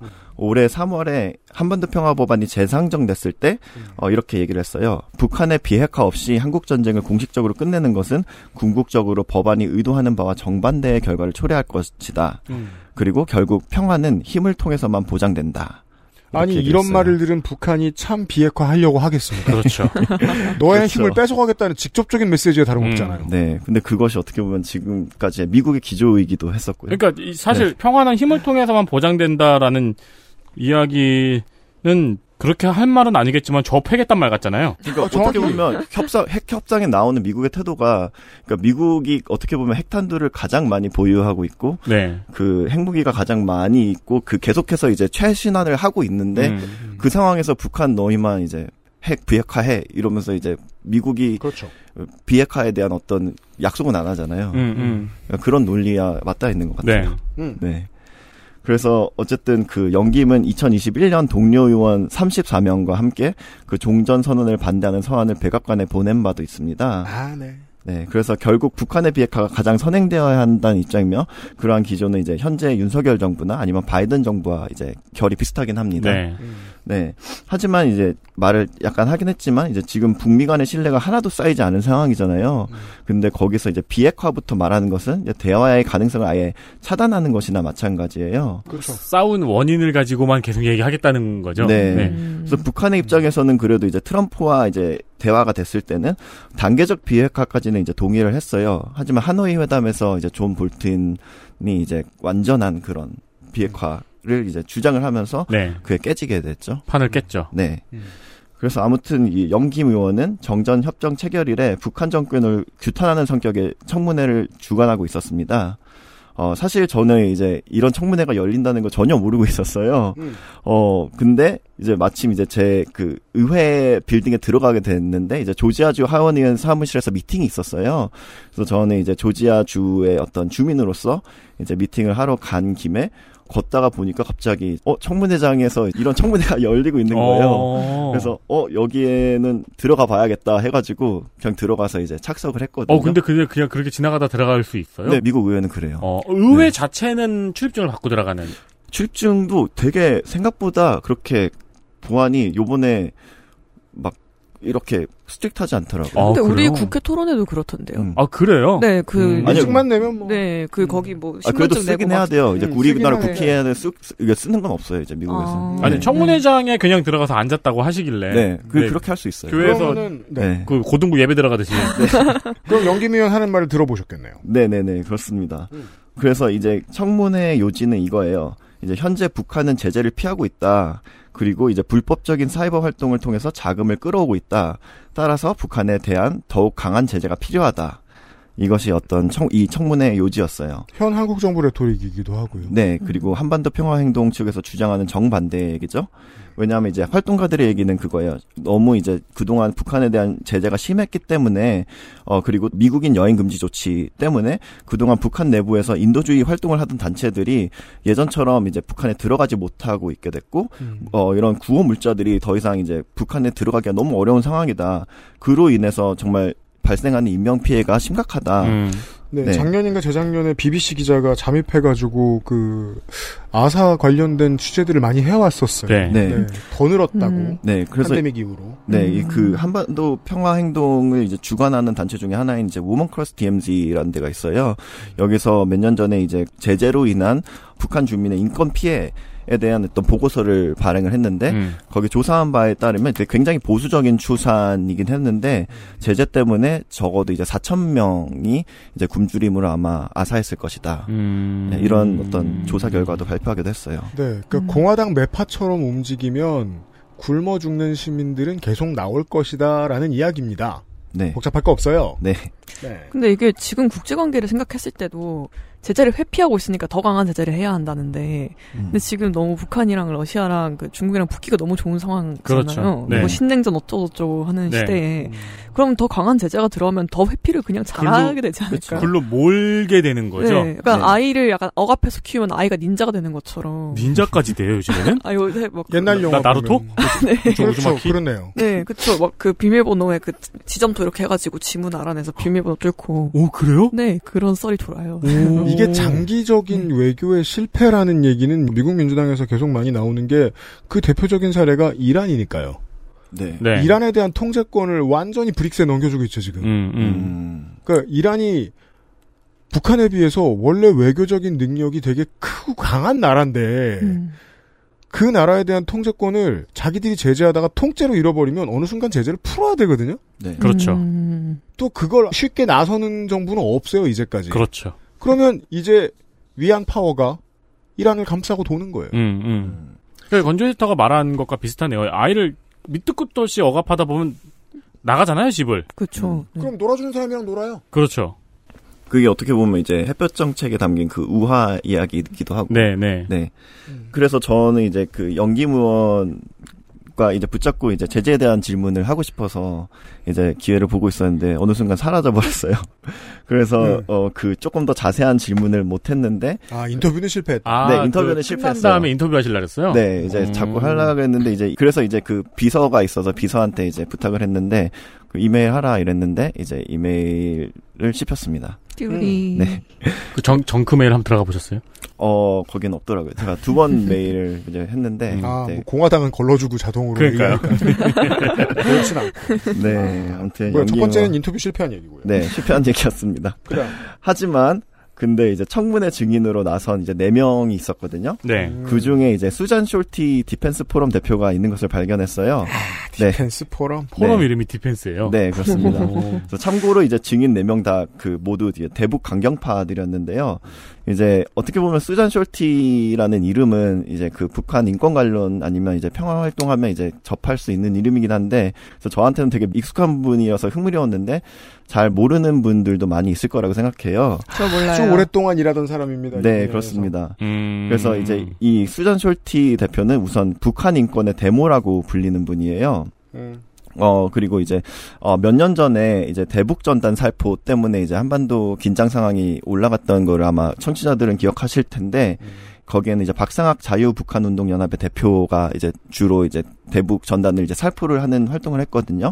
그래서 너무 이제 과격한 방식이다 보니까 진보 진영뿐만 아니라 이제 보수 진영에서도 많은 비판을 받았었어요, 당시에. 네. 예, 심지어 이제 태영호 국민의힘 의원마저도 한 인터뷰에서 이렇게 얘기를 했는데요.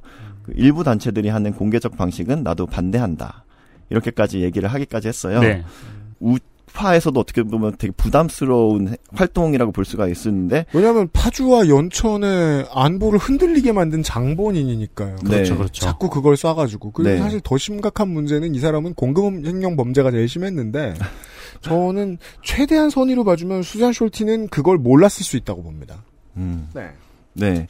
그래서 이 박상학 대표와 함께 활발히 활동하면서 전단을 같이 날려보냈던 사람이 이제 수잔 숄티 대표고요. 박상학의 백중하라고. 네, 네, 그렇습니다. 네. 그래서 이제 풍선에 쌀, 그리고 현금, 그리고 정보가 담긴 USB, 북한 정권 비판 전단 등을 담아서 이제 북쪽으로 이제 날려보냈는데요. 이는 북한 정권을 당연히 자극했고, 2020년 이제 북한이 공동연락사무소를 폭파할 때, 어떻게 보면 이제 핑계거리를 하나 더 얹어주게 됐었죠. 네, 수잔 숄티가 제공해줬다고 볼 수도 있습니다. 네. 그래서 이제 숄티 대표는 이제 종전선언에 대해서도 예전에 비판을 해왔었는데요. 이렇게 얘기를 했었어요. 종전선언이 이루어지면 한국에서 반미 감정이 고조될 것이다. 네? 네. 종전선언이. 그러니까 북한 사람들과 남한 시민들이 친해지면, 한국 시민들이 친해지면, 사람들이 반미 감정을 갖게 될 것이다. 네. 라는 거예요. 네. 그러니까 그, 엘리트적 사고죠? 네. 예, 사람들이 캠페인에 따라 움직일 것이다. 라는 믿음. 네. 네. 그렇습니다. 그래서 저는 이제 개인적으로는 그동안에 숄티 대표의 활동에 공감을 도저히 할 수는 없었어요. 근데 이제 마침 있는 김에 이제 대화를 나눠보고 싶다는 생각이 들어서. 그건 그래요. 네. 청문회가 끝난 뒤에 잠깐 인터뷰를 요청하자 되게 흔쾌히 응해 주었어요.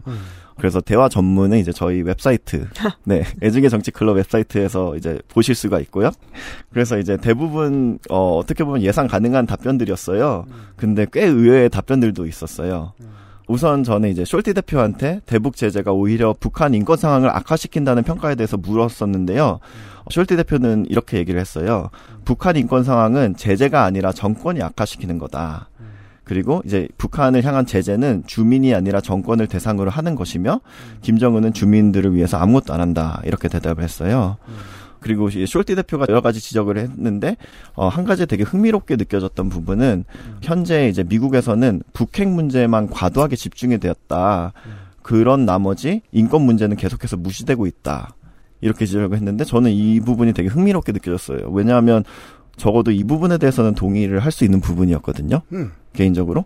아마 평화진영의 이제 활동가들도 동의하지 않을까 생각이 되는데요. 왜냐하면 지나치게 비핵화 자체로만 압박만 하기 때문에 지금 북미 간에 아무런 대화가 이루어지지 않고 있잖아요. 네. 네. 특히 이제 미국의 여행금지 조치와 강화된 대북 제재 전에 자연스럽게 이루어지는 구호 활동이 매우 어려워진 점을 늘 지적하기 때문에 북한 문제가 북핵에 너무 과도하게 집중된 측면이 있기도 하죠.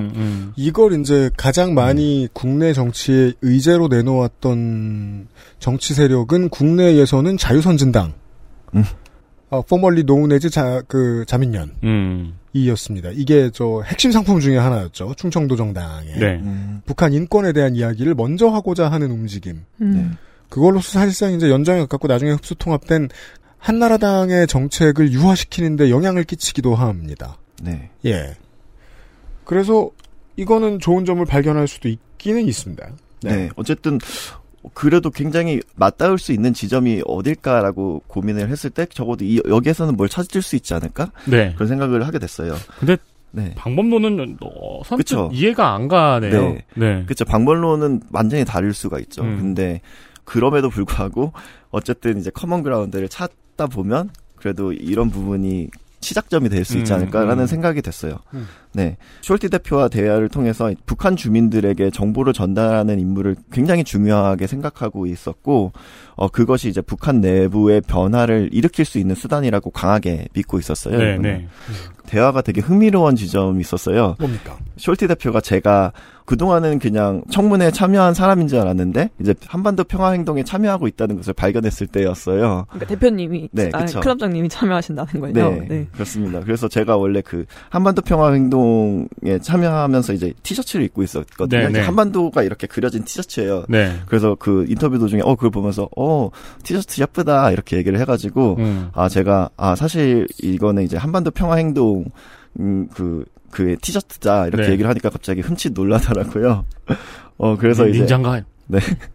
스파였다. 네. 그래서 이제 살짝 공격적으로 갑자기 이제 질문을 하다가 이제 말을 끊고 이제 종전선언을 주장하는 사람들은 왜 납북자들에 대해서 아무 말도 안 하냐 막 이렇게 질문을 했어요.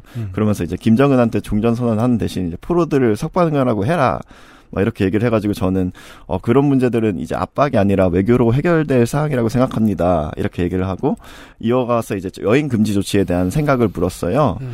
왜냐하면 여행 금지 조치로 인해서 인도주의 활동을 하는 이들이 북에 못 들어가고 있고 주민 인권 악화로 이어지는 것에 대해서 어떻게 생각하냐고 물었는데 왜냐하면 숄티 여사는 워낙 북한 인권에 집중을 하는 분이잖아요. 네. 그렇게 물어봤더니 숄티는 이렇게 대답했어요. 그것이 바로 우리가 풍선을 띄우는 이유다. 그러면서 그렇죠. 이제 원로로 돌아옵니다. 네, 더 나아가서 아예 우리는 베를린 공수작전처럼 해야 된다. 그냥 쌀을 갖다가 이제 폭격을 해야 된다. 워낙 거기 식량 상황이 안 좋으니까 막 그런 얘기를 해가지고 아니 근데 네. 여행 금지를 풀겠다는 생각은 왜 안 한 왜 하늘길밖에 생각을 안 하는 걸까요? 그래서 제가 그렇게 얘기를 했어요. 그래서 차라리 그렇게 막 폭격을 하는 것보다 여행 금지 조치 해제를 해서 인도주의 자원이 이제 원래처럼 이루어질 수 하는 게 더 효율적인 방법이 아닐까요? 이렇게 반문을 했더니 그랬더니 되게 경청을 하더라고요. 그러면서 이제 사실 여행 금지 조치에 대해서 자신은 강한 의견이 없다 이렇게 대답을 했어요. 생각 안 해봤다. 밀렸구만. 네. 그러니까 이게 그 우파적 가치관을 말하고 우파적 해법을 말하는데도 그게 꼭 내재되지 않은 사람들이 생각보다 많아요. 이게 이제 그 북한 인권 주장할 때 강경책을 자꾸 제시한다는 건 기본적으로 이 사람들이 두 가지 개념. 불쌍하다. 그리고 먹여 살려야 되고 계도해야 한다. 이 둘이 세트로 붙어 있어요. 네네네. 깔아보죠. 그런 시선이 예, 좀. 그러니까 우파적 그 대북평화 정책은 이 시선을 견지해요.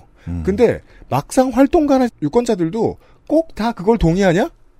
그럼 그건 아닐 수도 있어요. 그런 건 벨비클럽장처럼 직접 가서 만나봐야 하는 문제예요.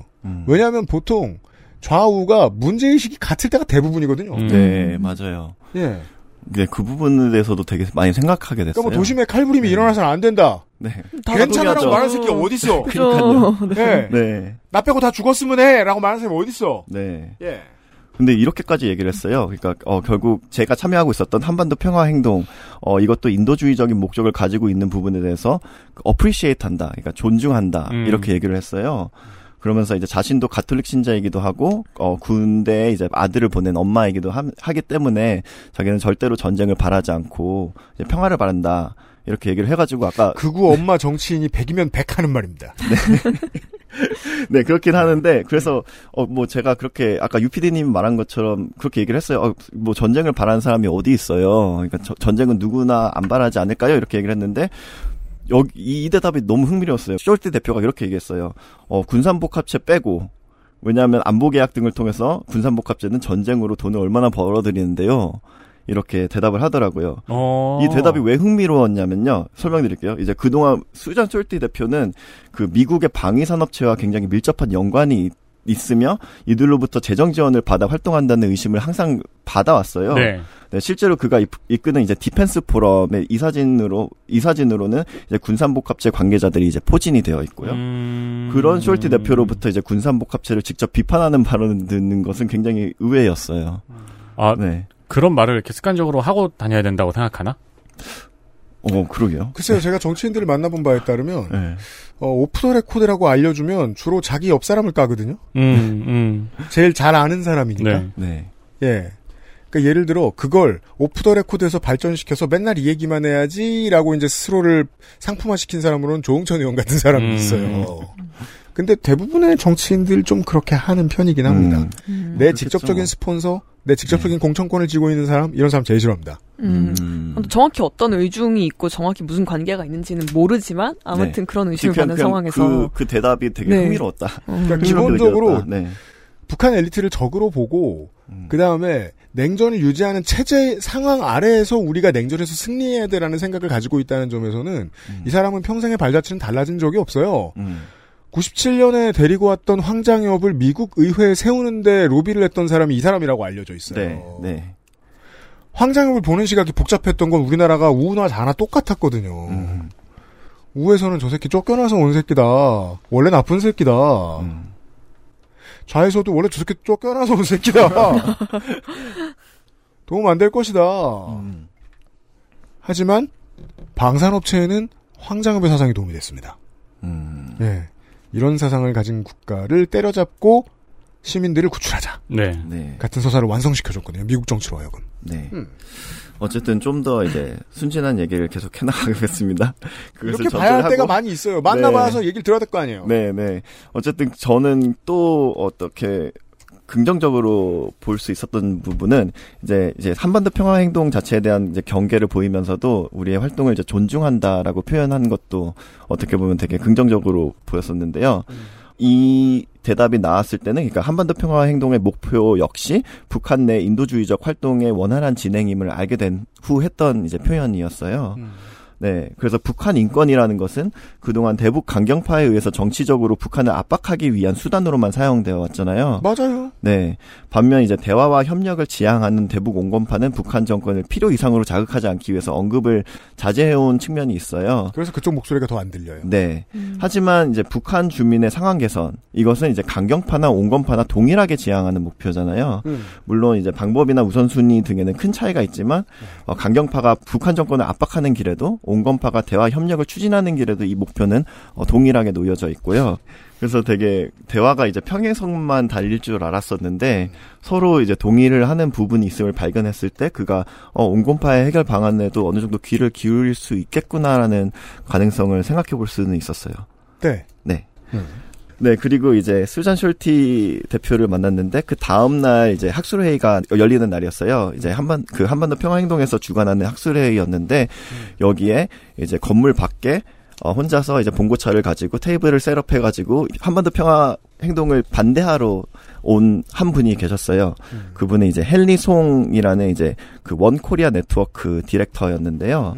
원코리아 네트워크 같은 경우에는 미국의 굉장히 큰 보수단체들과도 그동안 협력을 해왔고 2021년 같은 경우에는 문재인 대통령이 UN 총회 참석할 때 평화협정을 비판하는 광고를 이제 뉴욕 타임스퀘어 전광판에다가 냈었어요. 이 광고가 어떻게 생겼냐면요. 문 대통령과 김정은 위원장이 악수를 하고 있는 사진 밑에 인공기를 깔아놔요. 네. 예, 어떤 멘탈의 닌겐인지 알 수 있습니다. 네, 그래서 이제 이틀 전에도 이제 기자회견을 했어요. 이분은 그래서 한반도 평화법안에 대해서 이제 가짜 평화 구상이다 이러면서 이제 굉장히 이제 반대를 해왔는데 와 길을 걷다가 그 구두를 막 이만큼 주워오셨어요. 네. 그래서 이제 그분이 이제 마침 서 있길래 다가가서 이제 반대하는 이유를 네 물었어요. 왜냐면 어쨌든 그렇죠. 네. 네. 그래서 이제 다가가서 이제 왜 한반도 평화 법안에 반대합니까? 이렇게 예, 그동안 물었더니. 가만히 있다가 내가 뭐 시키면 진화하잖아요. 네. 그런 것처럼 모습을 보여줍니다. 네, 그래서 그분은 이렇게 얘기를 했어요. 그러니까 현재 이제 한반도 평화 법안은 대한민국을 우선순위에서 밀려나게 한다. 그러니까 결국에는 북한과 미국만 이제 하게 되고 이제 대한민국 우선순위에서 밀려나게 된다라고 생각을 한다. 그것이 이제 우려되는 지점 첫 번째였고 두 번째는 결국 평화협정은 이제 주한미군이 철수하게 되는 거 아니냐. 네. 근데 사실 이 우려가 하도 많이 있어가지고 이제 브래드 셔먼 의원이 한반도 평화 법안을 재상정할 때 이 조항을 추가했어요. 아예 이 평화협정은 주한미군이나 해외 미군 주둔에 대해서 전혀 상관이 없다. 이거를 이제 조항을 추가를 아예 해서 다시 재상정을 했는데 그렇지만 이제 이 대화를 나눈 이제 헨리송 디렉터는 자기는 뭐 그 조항이 추가된다고 하더라도 자기는 그렇게 생각 안 한다. 결국 이거는 주한미군 철수를 위한 법안 아니냐. 이렇게 얘기를 했어요. 그러면서 조금 더 군산복합체의 생각에 가깝죠. 네, 그렇습니다. 네. 그래서 이제 본인도 한반도 평화를 지지한다. 그 리얼 피스라고 했어요. 그러니까 진짜 평화, 가짜 평화가 아니라 진짜 평화를 지지한다. 리얼 대박 좋아해요. 네, 찐 피스. 그러면서 이제 현재 법안이 정말 좋은 법안이었다면 지난 회기에 왜 폐기됐냐 이렇게 반문을 하게 됐는데 그래서 제가 질문을 했어요.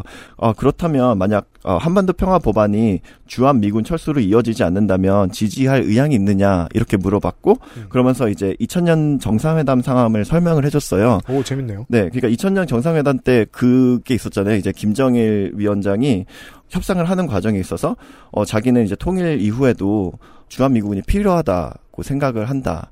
이렇게 김정일 위원장이 그때 당시에 얘기를 했었거든요. 네. 그죠. 그건 미국에 보내는 메시지죠. 네. 네. 그래가지고 이제 그거를 설명해줬더니 되게 이제 흥미롭게 듣더라고요. 헨리 송 대표가, 그 디렉터가. 그래서 그러면서 이제 대답하는 게 이제 김정일은 아마 그 당시 이제 중국을 염두에 두고 있었을 것이다. 그런 면에서 아마 되게 김정일은 김정은보다 훨씬 더 정치적으로 기민하다고 생각을 한다. 뭐 이런 얘기를 했어요. 근데 어쨌든 대화를 통해서 그가 생각해보지 못한 새로운 사실을 소통을 할 수 있었고, 그때 되게 이 사람이 얘기를 듣는구나 이런 태도는 저는 느꼈거든요. 그래서 이제 그분이 그렇게 얘기를 했어요. 자기가 이렇게 굳이 한반도 평화행동 앞에서 이렇게 시위를 하는 이유가 막 그냥 소리 지르고 이러려고 하는 게 아니라 자기도 얘기를 하고 싶다. 자기도 반대쪽에 있는 사람과 결국 소통을 하려고 나왔다. 뭐 이렇게 본인은 설명을 하더라고요. 네, 그래서 정리를 하자면 그 한반도 평화에 있어서 온건파는 이제 북한 정권의 악마화에 대한 문제 제기를 꾸준히 해왔잖아요. 상대방과 대화와 타협에 나서기 전에 악마화부터 먼저를 한다면 결국 상대를 굴복시키기 전에는 문제가 해결될 수 없다고 보기 때문입니다. 그래서 우리 편 그리고 상대편을 섣불리 나누기보다 대화를 통해서 서로의 공통 분모를 확인하는 작업을 우선순위로 둔다면 조금이라도 서로의 간극을 줄여나갈 수 있다. 않을까라는 생각을 요번 이제 대화들을 통해서 더 생각을 해봤던 것 같아요. 그렇죠. 그리고 이 철학이 이제 그 단순히 이제 남한과 북한 아니면 북한과 미국에만 적용되는 것이 아니라 대북 온건파와 강경파와의 대화에도 조기하게 적용되는 원칙이라는 생각이 들었어요. 그래서 한국 전쟁이 지금 70년 이상 지속되어 왔는데 이제 이 자유주의 진영 안에서도 남북 문제에 대한 해법을 두고 첨예하게 나뉘고 있잖아요. 그래서 전쟁을 끝낼 방법도 그리고 이를 두고 발생할 갈등도 결국 서로를 악마화하지 않고 존중하는 대화에서부터 풀리지 않을까 생각해보게 되는 그런 기회였습니다. 네, 중의를 담고 있죠. 민주당 개정당의 늘 고민은 그겁니다. 북한에 대해서 액션을 취할 때 우리는 널 해치지 않아를 어떻게 전달하고 합의를 얻어내는가. 한나라당 개정당의 고민은 늘 그겁니다. 우리는 널 해칠 거야 라는 인상을 어떻게 심어주지? 근데 우리는 널 해치지 않을 거야 라는 인상을 심어주는 정책을 입안하기 위해서는 대한민국에 있는 보수 시민들에게 우리 정권이 당신을 해치지 않습니다라는 메시지를 줘야 돼요. 네. 예. 그게 포용적인 사고와 정책 입안이 힘든 이유입니다. 포용적인 정책을 입안하자고 해서 폭력적인 방식을 쓰는 정권은 유사일에 많습니다. 그렇습니다. 예. 그게 좌가 우가 되고 우가 좌가 되는 이상한 변절을 경험하는 이유거든요. 하다 말고 폭력적인 방법으로 상황을 만들어내려고 공고히 하려고 하는 방식. 근데 그럴 거면 대화하자는 정책을 날치기 하거나 대통령령으로 만들 수는 없는 거예요. 대화하자는 정책이니까. 네, 네. 예, 그런 깨달음에 대한 이야기였습니다. 이번 주 애증의 정치클럽을 마무리 짓습니다.